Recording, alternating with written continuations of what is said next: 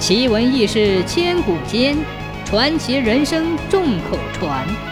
千古奇谈。相传宋朝画家邵康节，他有一个女儿，在临出嫁时，邵康节对女儿说：“父亲作画一辈子，为人正直，如今还是以画作为陪嫁吧。”于是。邵康节给女儿画了满满的一箱画。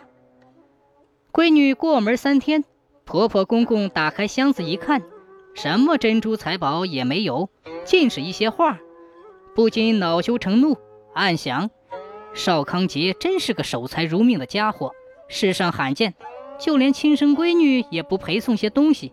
哼！于是命令奴仆将这些画通通烧掉。奴仆们在烧画的时候，猛然一见画，一只小青蛆伏在瓜叶上，玲珑可爱，急忙抽出把它藏起来。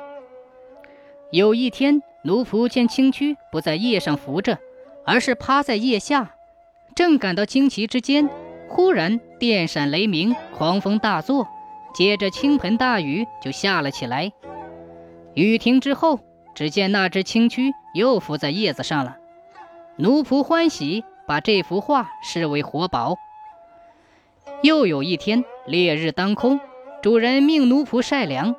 他急忙地看看画上的青蛆，见它又伏在树叶下，就对主人说：“不能晒。”他的主人不听，就命令他照办。不多时，大雨滂沱，可叹主人的粮食被淋了个精湿。主人问奴仆。